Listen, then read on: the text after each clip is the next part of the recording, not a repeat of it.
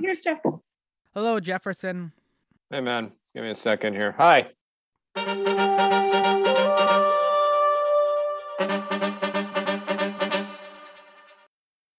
Yo, welcome to my summer layer. I'm your host, Sammy.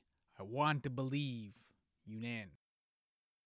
And welcome writer and director Jefferson Moneo to my summer layer. His latest feature is Cosmic Dawn, a tripit UFO cult saga starring Camille Rowe and Emmanuelle Chriqui. I'll give you the basic description, but know there's a lot more going on than this. After witnessing the alien abduction of her mother as a child, Aurora joins the UFO cult, the Cosmic Dawn. This movie, as you're about to hear in this conversation, visually, yes, it's an arresting kaleidoscope. Yet, it's also inspired by Jefferson's unexplained experience he had in his youth, what he terms are crazy lights. He's going to share his experience, and I don't know what to make of it. Part of me is Mulder, part of me is Scully. Like being prompted by the movie, you have to question your assumptions. Between the UFO cult and the experience of Aurora, who witnessed the alien abduction of her mother as a child, it's like all off kilter. What's going on here? the only certainty is uncertainty, which is what you'd expect from a non linear movie. This close encounter suggests an equally difficult question Why do you believe what you believe? Some contemplation music comes from MGMT, who contributed a number of songs to the Cosmic Dawn soundtrack. That wonderful synth, mm, and the style of the movie combined to offer up a warm 80s sci fi movie feeling. Check it out for yourself. Currently, Cosmic Dawn is available on on demand platforms. But yes, oh yes, we got to start with Jefferson's personal experience with those crazy lights. Uh, so you're ready now to talk about Close Encounters of the Fourth Kind. Is that right? Yeah, sure. Uh, so for people that don't- know, Close Encounters of the Fourth Kind is being abducted by a, a UFO or its occupants. Uh, Close Encounters of the Fifth Kind is a UFO event uh, claiming direct communication between aliens and humans, which are kind of like some of the themes that are in this movie Cosmic Dawn. Close Encounters of the Third Kind, of course, is the first contact uh, that we've seen in the classic Spielberg movie. But hmm before we get into Cosmic Dawns uh, and their experiences, you had a close encounter when you were 12 years old. Is that correct? Yeah, I was. Uh, I I grew up in Saskatchewan, and so I grew up in Saskatoon. But my my relatives, like my grandparents and some of my aunts and uncles, lived in the south uh, part of the province, sort of close to the U.S. border. Uh, my grandmother had a ranch uh, down there, and just outside a little tiny dot of a town called Saint Victor. Uh, and in St. Victor, there's like petroglyphs and stuff like that. It's kind of an interesting little historical area, Mhm. more sort of like uh, pasture land than the grain belt. And so there's a lot of cattle, cattle ranching and stuff down there. And so I used to go down in the summers and spend time with my grandmother because I just liked being down there. It's actually, I shot my first feature, Big Muddy, in uh, in around that same area. Um, and so I used to go down there and, and spend time with her every summer. And, and one summer I was there staying at her house. It was just me and her and my grandfather. My grandfather was asleep. And I woke up in the upstairs bedroom and there were all these kind of crazy lights coming in through the through the bedroom window from outside. And I came down down the stairs. I remember looking at the at the clock before I got out of bed and it was like 11:32 or something. I can't remember the exact time, but I remember looking at the clock and then going downstairs and going outside. Uh, and my grandmother was standing out in the yard, and there were all these sort of brilliant lights sort of up up above us, which is sort of similar to how it's how it's presented in the in the film. That sort of sort of kaleidoscope of of colors. Uh, and and I came outside and she was just standing there looking at the sky. And I came and stood beside her and and I asked her what it was, and she didn't know. Um, and it maybe lasted five six seconds, and then the colors just kind of like got sucked back as though they went through like a hole, Mm-hmm. and they and the yard went dark, and that was it. And I remember we told my grandfather we saw it the the the next day. He didn't believe us, and most people that I've told never believed me either. Thought it was like Northern Lights or whatever, but it was something a little bit different than that. And and then I remember when I went upstairs, the the clock was like four minutes behind what it was when I went downstairs, which I always thought was like very strange. Mm-hmm. So anyway, that that's that's kind of the experience, Yeah. I guess. Was Just it- colors. There's there was no there's no shape, no nothing, no no like spotlight, you know, sort of classically shining down on us. Like right on and- your chest and- or something. yeah, Yeah. yeah, Like there's no beam beaming us up into the sky or anything. But yeah. Was it scary or like what was there any kind of emotion or is just you just like that's kind of weird? I think I mean, it's just like just weird and and strange and I don't know. I, I guess you just at first you're just sort of like, is it like a, a plane or what? Like what? What is it? I, I don't know. Mm-hmm. I, I don't know. I mean, I was 12, so Yeah. I, I don't I don't really remember what I thought. I just remember thinking this is really weird and what is going on, and then it was over very quickly. You talked a little bit about the uh, the reaction that you got from when you tell people this story. Has it kind of Mhm. shifted at all? Because there does seem to be much more like interest now in aliens, and like New York Times is reporting on aliens and UFOs and things like that. You know what I mean? So, Yeah. has it? Shifted? I mean, no, not really. I mean, it's the same as I, I think it's very similar to if you've if any if anybody ever tells you they saw a ghost. There's like part of people that wants to believe in the unknown, and then there's the same. You know, everybody kind of carries sort of skepticism. You know, you try to rationalize everything, which I think is what we do as, as human beings. I mean, we rationalize a lot of awful, awful behavior and Mhm. strange events and all this type of stuff, right? Trying to find some type of reason or meaning and, and for why things happen. So I think it'd probably be similar to that if anybody's ever ever seen a ghost or has had a, that sort of mysterious kind of encounter. There's people that want to believe you because they want to believe in the unknown, and then there's other people that want to try to find a, a reason to disprove it or some type of rational explanation. So is there one that you would like, like, I guess which one w- would it be worse or better? Like, is it that when people believe you or don't believe you? Because sometimes, Uh, sometimes people that believe you may not be, the cheese may not be fully on the cracker either, right? Yeah. Honestly, I don't really care. I mean, if they do, they do. If they don't, they Mhm. they don't. That's fine by me. But then that's another reason why I my I make films or I'm interested in in art in general. You know, it's like to sort of express these ideas or experiences or whatever, and maybe make them more real in in my mind in some way. And was that the spark then for Cosmic Dawn? You just wanted to kind of like go through this experience that you had and kind of process it. Uh, I mean, yeah, a little bit. I mean, I th- like really the way that this, the sort of genesis of this of this story. I was living in Vancouver at the time, and I, you know, sort of like a stereotypical writer. I'd go write at a coffee shop around the corner from my place because I lived in a very kind of tiny apartment, and I had two young, very young children at that time. So I needed sort of it was either there or I go to a library. But when I was Mhm. feeling lazy, I'd just go to the coffee shop and I, I wanted to do something about like originally I, was kind of interested in doing something about satanism like a satanic cult Mhm. you know i was kind of i don't know why but i was sort of interested in in doing something along that but then i i, I would write at this coffee shop and i i noticed i started noticing that the same woman would come in every day and she would sort of insert herself at different tables and sit down and talk with people. And I always found it very strange because she didn't know them. So I was like, is she just being friendly and or is she lonely or, or whatever it was?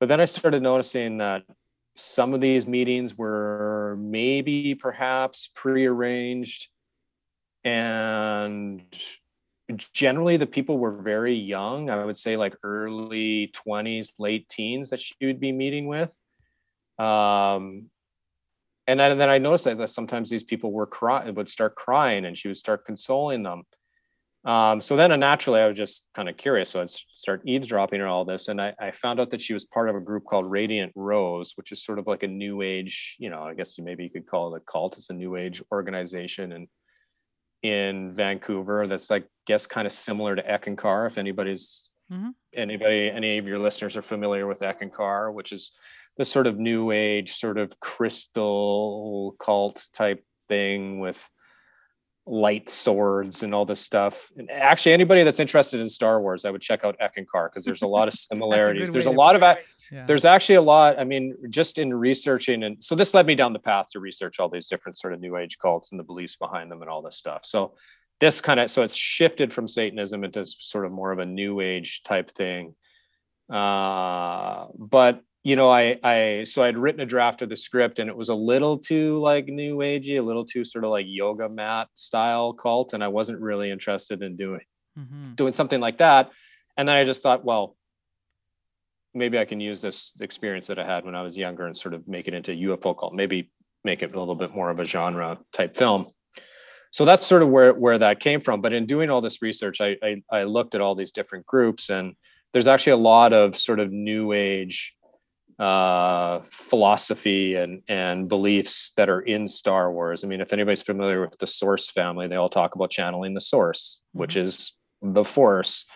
And there's Father Yod is the leader of the Source group, which is kind of like Yoda. And you know, they all wore these sort of flowing sort of robes, very much like the Jedi's. And the Eckankar logo itself kind of looks like the Rebel Alliance logo. And Eckankar, they believe that like once you ascend to the highest sort of level of of knowledge or whatever you're given like this what they call the light sword and the light sword defeats evil in the world so there's all these sort of things that sort of feed into star wars which i found really interesting in sort of researching this but that's kind of where where where this film took off as a combination of this past experience and then uh just sort of seeing this woman come in there and i was like well she's kind of recruiting which sort of fits into what i else what i wanted to do before but yeah. Uh, so it's all kind of transmuted into something different. Yeah, it kind of parallels some of the L. Ron Hubbard stuff with Scientology as well, right? That kind of blend mm-hmm. of science fiction and I guess new agey kind of culty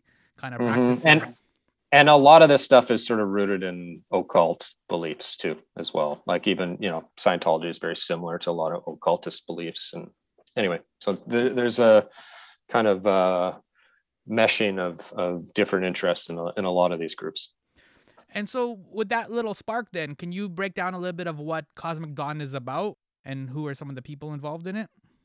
Well, I, I think Cosmic Dawn really is about belief. Um, and I think, you know, people, you asked me earlier about, uh, you know, what people's response was when I would tell them this story. And I, and I think it's just a question of what people are predisposed to believing, right? So, in a way, to me, the film sort of asks that question Do you believe that this young woman who you know had this encounter and said do you believe that this is that this really happened? Was it really all all in her mind? Does this group that she meets that believes in alien life forms and and other dimensions and stuff are their beliefs true or are these people full of shit? You know honestly is sort of the question that i want the audience to be asking themselves while they while they watch the film. So in a way i think it's a film about about belief and and why people are predisposed to believing what they what they do. Yeah, and you said it in a very unusual place, the Screaming Heads. Uh, can you explain where that area is? Because you write at the end uh, in the credits, there's a message that says we were mm-hmm. blessed to have been to this magical place.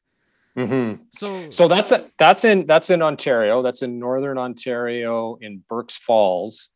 Um, it's sometimes referred to as Midlothian Castle. Um, so uh, Peter Camani, who's the artist behind all this, he had bought this this land way back. I'm not sure exactly when, but he's just this sort of eccentric artist, a really kind of prominent force in that community up there. You know, he he could like to, in order to shoot on on his property, he just wanted to make, make us to make a large donation to the local library. You know, so he kind of it's a very community centered place. He has a music festival there every year called Harvest Festival which is in September, mm-hmm. I believe, generally. And we had actually we were we were scouting locations and our location scout up there said you know i read your script and you got to go check out this crazy place that i know and i had never heard of, of screaming heads so he took us to this place and it was just incredible and we really like peter and and uh, cameo uh, is a good friend of his who plays uh, Cammy in the film. She's one of the cult members dressed in brown. She's sort of the the sort of caretaker of the property, and Peter's sort of the artist that creates all these screaming heads. And he's built himself this castle and all this stuff on this property. So it is like this really unique place. I mean, it's in the Atlas Obscura and, and all this stuff. And um, and the festival is pretty popular as well. So we we went there and kind of hit it off with them and asked if we could if we could shoot there, and they gave us permission to. And so from there, we kind of worked that iconog- iconography, mm-hmm. you know, mm-hmm. the screaming head into the sort of overall design of the film. And staying with the design of the film, how did the film's approach to color develop and evolve as you made Cosmic Dawn?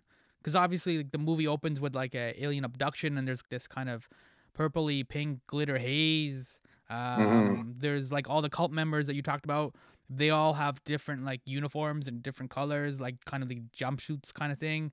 Like, so mm-hmm. how did, as you kind of worked on the film, how did the color develop and evolve?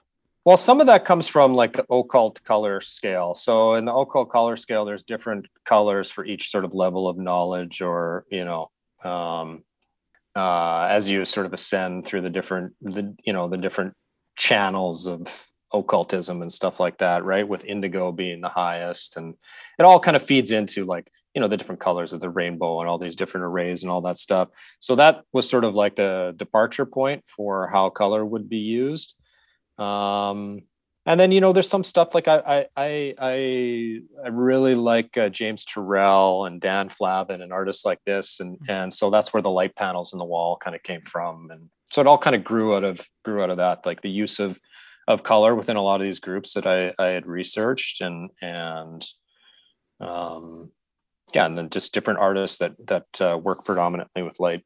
Yeah, the Dan Flavin stuff really showed in the uh, the compound, I guess, for the mm-hmm. uh, UFO cult, right? Because just mm-hmm. that, that kind of style, and it's interesting because UFOs are traditionally like when we started talking, like UFOs are traditionally associated with light, that's one of the mm-hmm. consistent mm-hmm. stories and things that people see. There's a bright light or a number of lights or floating lights or whatever mm-hmm. maybe. And you as a filmmaker too, your job is basically to turn money into light. That's what you do. Mm-hmm. And so it's kind of interesting that relationship between UFOs and light uh, as you make a film.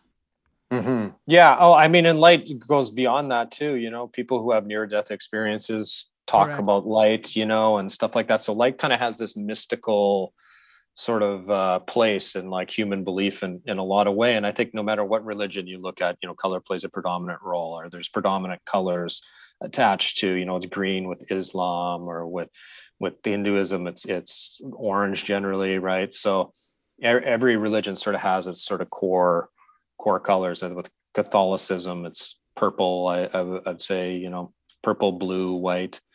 Um, so that it seemed seemed only natural to sort of have a um, kind of bold color scheme to to go along with this quasi religion that they're all involved in. And not just a uh, a bold color scheme, but you also have a bold soundtrack as well. Uh, MGMT mm-hmm. does a number of tracks as well. Mm-hmm. How did you get hooked up with them? And like, uh, are they big UFO fans as well? Uh, they're big genre film fans. So Andrew from Andrew VanWyngarden from uh, MGMT. I, I, had a personal sort of connection to him uh, through Camille Rowe, who who used to be partners with him at one point in mm-hmm. time, mm-hmm. and and I was a big MGMT fan, and and I sort of talked to Camille about that, and she was like, "Well, you should reach out to him. I know that they've been looking to do." produce some music for films or they're interested in kind of doing some of that stuff and they're big genre fans so that sort of led to talking to him unfortunately he never ended up being able to sort of take on the full task of doing the score. Mm-hmm. Uh, but he was involved. You know, he contributed a few tracks, and and from there we were fortunate enough to work with Alan Howarth, who uh, has done a bunch of John Carpenter movies in the 1980s, like Halloween Three and They Live and Big Trouble in Little China and mm-hmm. Escape from New York.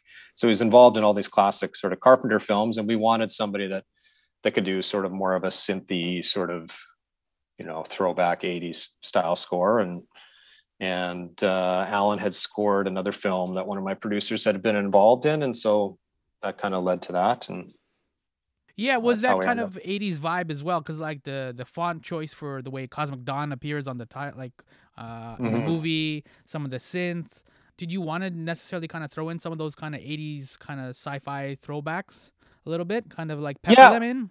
Yeah i mean more than anything i just like to try i mean i try to do this with my first feature too is is i just like to make films that are are kind of not tied to a specific time period because i think that's a real way to sort of get your film dated. Um so i like to and i also just think life is kind of like that. I mean not everything in 2022 or you know is I mean, people have couches that were made in the 90s and cars that were made in the 2000s mm-hmm. and then you know fashion that was maybe more you know fashion is cyclical and always kind of cycles in and out of different eras and stuff like that. So i kind of look at at filmmaking that way as well. Um, so to never really try to date it i didn't want to do anything that was very you know very specifically contemporary uh, just to try to create a kind of timeless uh, world or or you know story yeah, that works. And how did you uh, settle in on the the two lead actresses? Both of them are really good, Camille Rowe and Emmanuelle Chriqui. How did you settle in on like that's a that was the vibe or what they had uh, that you wanted to put them into the film? Um, we had one of our uh, producers on the film, Mark Rasso, had a working relationship uh, with Management 360, which is a company, a management company in Los Angeles um, had worked with them before. And so we had sent them the script and said, hey, we're looking to cast these roles. Um, we're interested in some people you represent. And Camille was not somebody that we were really familiar with. Uh, but they they had recommended her and they said, "Hey, take a look at at her reel." And her reel was really great. I mean, she had she had one thing on her reel that was like a self tape that she had done for another film, and I watched. It was maybe five minutes long, and about three minutes went in, and I just thought she was just like talking with somebody off off, off camera or what. I didn't know that she was actually running lines. Mm-hmm. And I was just really impressed. I was like, I can't believe that that was a scene because it actually just seemed like she was just having a natural conversation. So then I, I met with Camille and I talked with Camille and we kind of hit it off. And um, so we we decided to to cast her in the film and then uh Emmanuelle I've just always really liked and and she's she was fantastic I mean she's been a real real supporter of this film from the from the very beginning and um and she did I I, I know I didn't need to see a reel from Emmanuelle. I knew Emmanuelle quite yeah. well from before and and yeah so I, I think I think they're both great Mm-hmm. Yeah, they both did a great job, and they they're interesting too because, like you said, Emmanuelle, like she's kind of like a veteran. She's been doing a lot of stuff, right? And so she's mm-hmm. kind of been around the film scene and stuff like that. Whereas Camille is still like getting her footing in terms of like film and television. You know what I mean? And still like mm-hmm. growing. So, but she did a great job, and she showed up, and she was able to like balance both like the vulnerability of like having a mother abducted possibly by an alien and trying to deal with mm-hmm. this like UFO cult at the same time. Mm-hmm. Yeah, yeah, I think she gives a great performance in the film. I'm really proud of the of the work that she did, and she's doing quite well for herself. You know, she had another horror film called uh, The Deep House that came out mm-hmm. uh, sort of late last year, or or maybe it was in the summer. It came out, uh, which is also quite good. I recommend people check that out. And I know she's doing a whole bunch of TV stuff and all that that I'm not really at liberty to talk about, but she's got a bunch of stuff kind of coming out here within the next year. That's cool. And as we're wrapping up, then, what is the alien language that they use in the movie?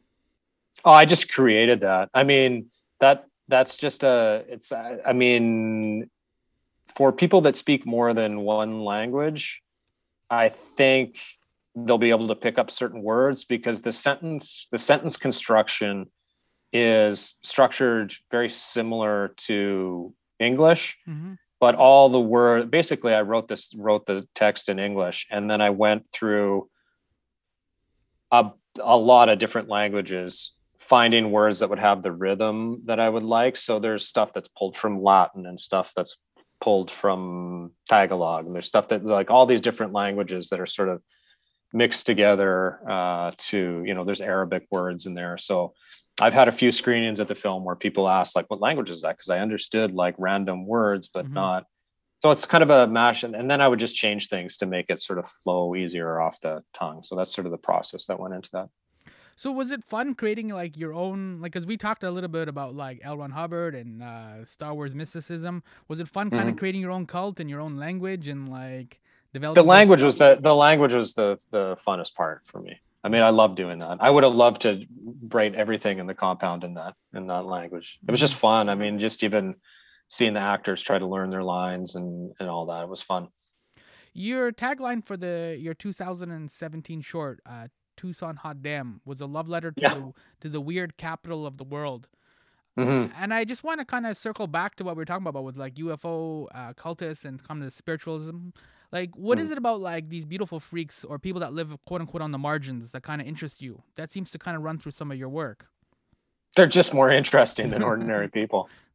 I mean, ordinary, you know, ordinary people are not. I mean, I, I mean, there's a lot of there's a lot of great films out there that are about ordinary people, but that's not sort of what attracts me to art, you know, or at least the art that I I I like. You know, I'm more interested in in you know stuff that's not really visible or or people that sort of exist at the margins or or people that are part of some very specific subculture all that all that stuff is a lot more interesting because you know just in in in general as a as a human being and as an artist i'm i i just want to learn about stuff that i'm unfamiliar with. I mean that's sort of what attracts me to all this you know? It's like seeing this woman in the cafe you know recruiting people to radiant rose i'm like okay what is radiant rose oh and then that leads me to whatever so my i kind of follow my interests that way so yeah. And are you hoping then, like you've already alluded a little bit to it, but are you hoping that viewers, like, what are you hoping that viewers will take away from watching Cosmic Dawn? Is it to like maybe even look up a little bit more and see some of the stars and look for things, or have more empathy for the unknown, or what is it that you're hoping, like, as a takeaway? I guess. Well, I mean, I just, you know, I think uh, we live in kind of tough times right now with the pandemic and and just everything going on in society. So I think the film's a little bit of a, you know, a little escapism for people. So I hope that people can go and have a have a fun time watching all the crazy psychedelic colors and and sort of enter a world that's unfamiliar to them. Um, and then just on a on a on a different level sort of what i said before you know it's like do i believe in this? I think i think you know people's people's reactions to the film might say a lot about you know who they are as people. Mhm. are you do you do you want to believe in the unknown or are you going to go through the film and be like these people are full of shit? You know? And in terms are they on are they on to something or are they all full of shit? You know that's sort of the central question. Yeah, and in terms of responses that you've gotten for the film, like you said, you already had some screenings. Like, have people come to you or mentioned like that they have seen other things, like unidentified objects in the sky or had abductions?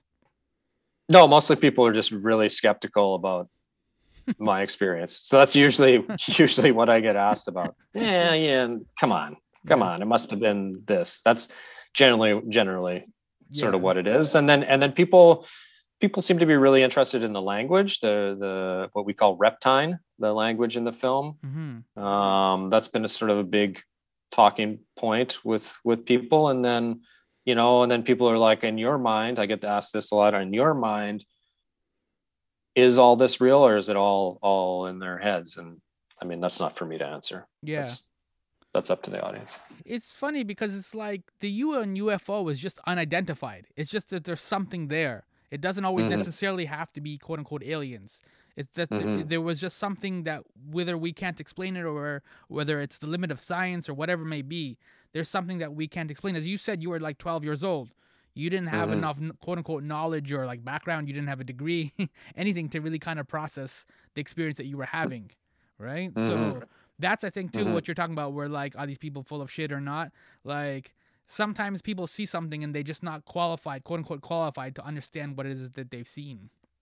hmm Yeah, I guess in a in a certain way. I I don't necessarily know if if you know the level of education that you've had, but I think maturity and sort of life experience probably. You know, like you know when you're younger. I mean, as as you get older, you know, you have people pass away. You have experiences that you you know seem very serendipitous and you can't quite explain. I mean, everybody's had these experiences at some point in life where you know it's spooky Mhm. things that happen you know like man that's a crazy coincidence i can't believe that that happened you know and you start trying to find meaning in in in that and when you're when you're younger i, I think it's just much more of a sensory experience than it is you know an, an intellectual experience so Yeah, so the film is called Cosmic Dawn, and it'll be coming out on uh, digital release on uh, February 11. But I think it'll be have Mhm. it'll have some theater uh, theatrical screenings in the U.S. as well, right?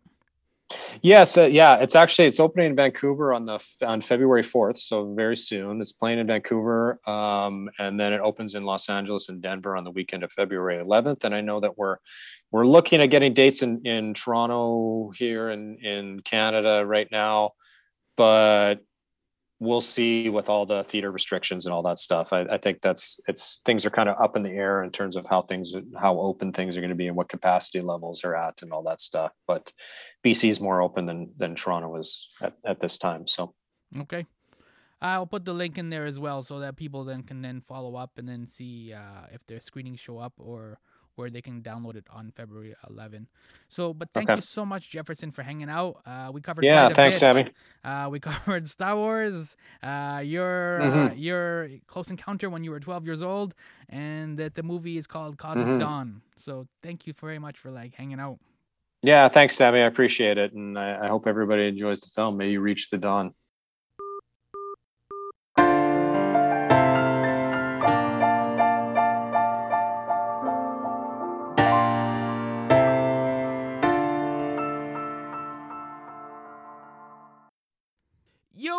Writer and director Jefferson Moneo, and I'm Sammy, host of My Summer Lair. He and I were talking about Cosmic Dawn. If you want to check out this movie, go to your nearest on demand platform. Or check out Cosmic Dawn Film on Twitter at Cosmic Dawn Film for nearby screenings. Reach out and let me know what you think. Oh, and you have to let me know what you thought of Jefferson's crazy life story. Or, you want to get into this? Let's get into this a little bit. Have you had a similar experience? Have you seen something unexplained in the night sky? Something that defies easy explanation? Reach out. Reach out. Like, seriously, reach out. I'm so curious. I'm at My Summer Lair for all three My Summer Lair for Twitter, Facebook, and Instagram. What do you think of Jefferson's crazy light story? And have you had a similar experience, something that was unexplained? Thank you so much for listening to me in the Netflix world. UFOs, yo.